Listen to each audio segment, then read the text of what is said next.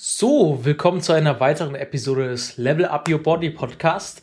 Und heute was ganz, ganz Neues. Ich nehme jetzt gerade den Podcast auch im Videoformat auf. Sprich, ihr seht mir jetzt gerade hier an meinem Schreibtisch den Podcast aufnehmen. Und das Ganze kommt jetzt zusätzlich auch noch auf YouTube online. Also wenn ihr euch gerne auch meinen Podcast einfach im Videoformat anschaut, dann schaut gerne auf meinen YouTube-Kanal vorbei.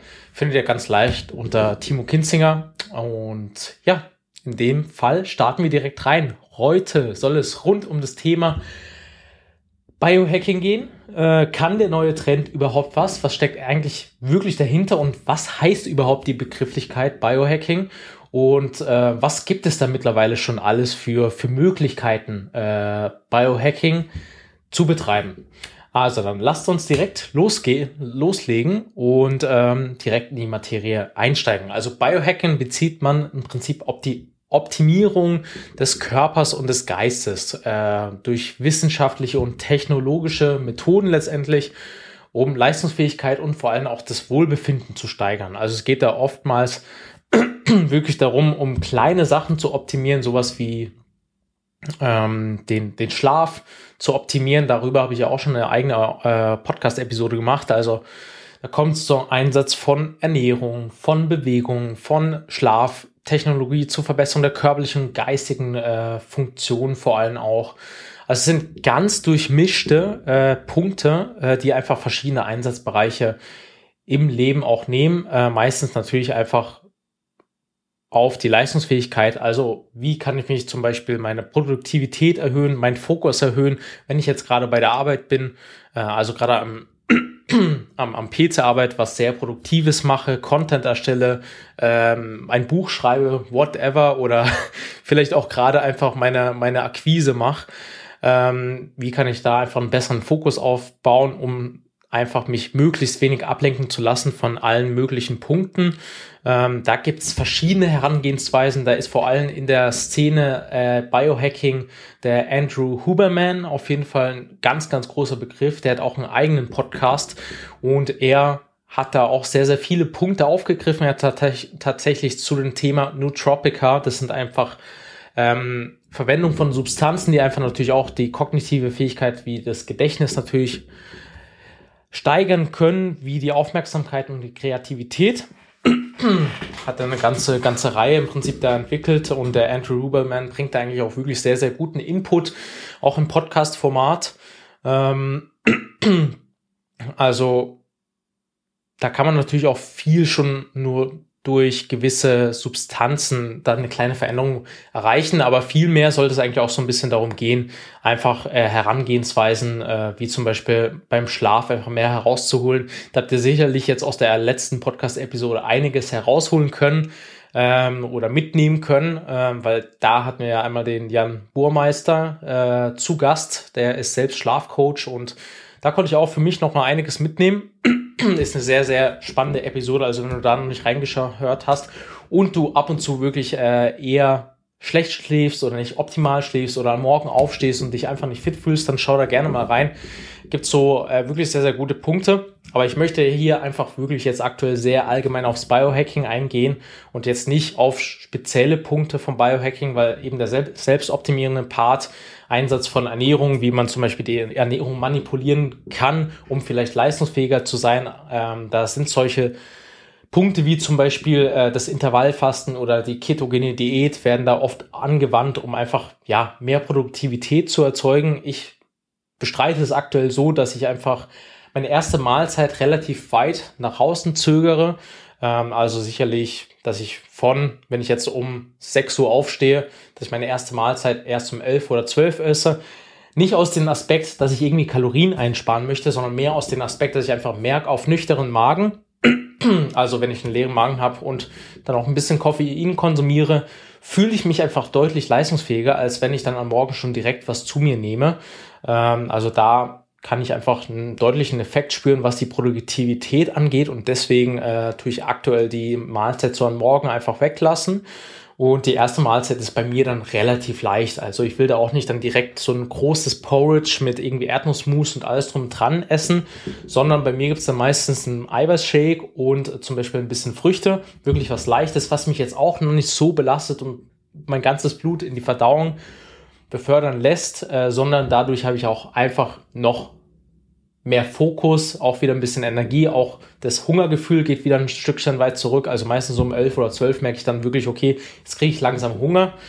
Ähm, meistens habe ich ja am Morgen, wenn ich Koffein zu mir nehme, einfach mit einem schwarzen Kaffee, mache da noch ein bisschen äh, Kokosöl dran. Also ich bin nicht komplett nüchtern, aber Kokosöl hat einfach den Effekt oder Fette, dass sie einen natürlich auch so ein bisschen sättigen und äh, das Kokosöl hat natürlich auch sehr, sehr gute Fettsäuren, also vor allem die äh, MCT-Fettsäuren und es gibt auch die ein oder andere, ja, wie soll ich sagen, Resonanz, die ich gespürt habe, dadurch, dass ich so Kokosöl noch mit reinbringe, wo ich vielleicht mir davon auch hoffe, noch ein bisschen mehr Fokus zu haben. Ähm, gibt da auch die ein oder anderen Artikel dazu. Studienlagen habe ich mich jetzt noch nicht damit befasst, aber ich habe es einfach mal für mich ausprobiert, den schwarzen Kaffee mit Kokosöl zu mir zu nehmen und es funktioniert für mich ganz gut. So habe ich einfach nicht ganz so schnell dieses Hungergefühl wieder.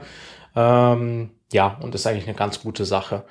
Nootropica, ähm, wie gesagt, da gibt es eine eigene Reihe von Andrew Huberman. Ich will jetzt keine große Werbung für ihn machen, aber Nootropica, darunter zählen etliche Supplemente oder etliche äh, Substanzen ähm, wie Ginseng, äh, wie zum Beispiel auch Ashwagandha, äh, weil es natürlich auch den Schlaf an, äh, wirklich positiv beeinflusst.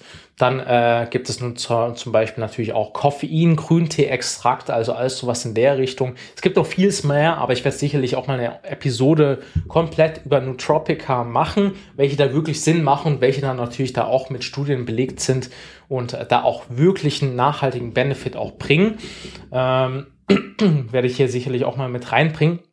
Ich bin jetzt tatsächlich erst auf das Thema so ein bisschen aufmerksam geworden und möchte mich jetzt auch da noch viel mehr einlesen. Also ich werde jetzt auch wahrscheinlich mal anfangen, äh, gewisse Nootropica auch selbst mal zu testen und auch mal ein Resümee zu ziehen, ähm, ob die ganzen Sachen da wirklich was bringen. Ähm, meiner Meinung nach haben immer noch Routinen und Gewohnheiten einfach den größten Impact. Ich bin jetzt auch gerade dabei, äh, das Buch Die 1% Methode zu lesen von James Clear. Auch eine große Empfehlung. Ich bin zwar erst am Anfang, aber ja, ich weiß ja relativ schon viel über Gewohnheiten, weil es auch ein festes Modul oder festes Element von meinem Coaching ist, äh, einfach langfristige gute Gewohnheiten aufzubauen und die schlechten Gewohnheiten zu eliminieren.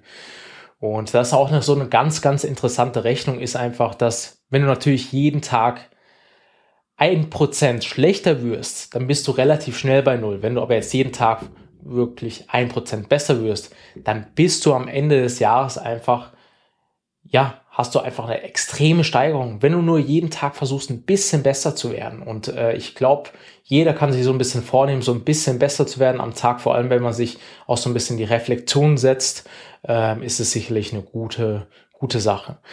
Ein weiterer Punkt ist natürlich bei den äh, Biohacking das Thema Tracking, also gerade die Überwachung von gewissen Körperdaten wie Schlaf, Herzfrequenz, Aktivitätslevel durch die Wearables, also durch diese Fitness-Tracker, äh, Fitnessuhren, wie sie nicht heißen, Fitbit, Smartwatches, Apple Watch, ähm, ja, und noch weitere viele Uhren, was es da gibt. Und da kann man ja mittlerweile auch schon relativ viel aufzeichnen. Man kann den Schlaf natürlich auch sehen, wobei da jetzt auch aus der letzten Episode die Erkenntnis ist einfach, die Aufwach- und zu Bett geht Zeiten sind relativ genau 75 Prozent, aber die Schlafzyklen, also sprich dein REM-Schlaf, wo du träumst, dein Tiefschlaf, wo du im Prinzip regenerierst und auch die Zellregenerierung stattfindet, und der leichte Schlaf sind da nicht so genau zu tracken. Also da ist es aktuell so, dass es so 60 Prozent sind.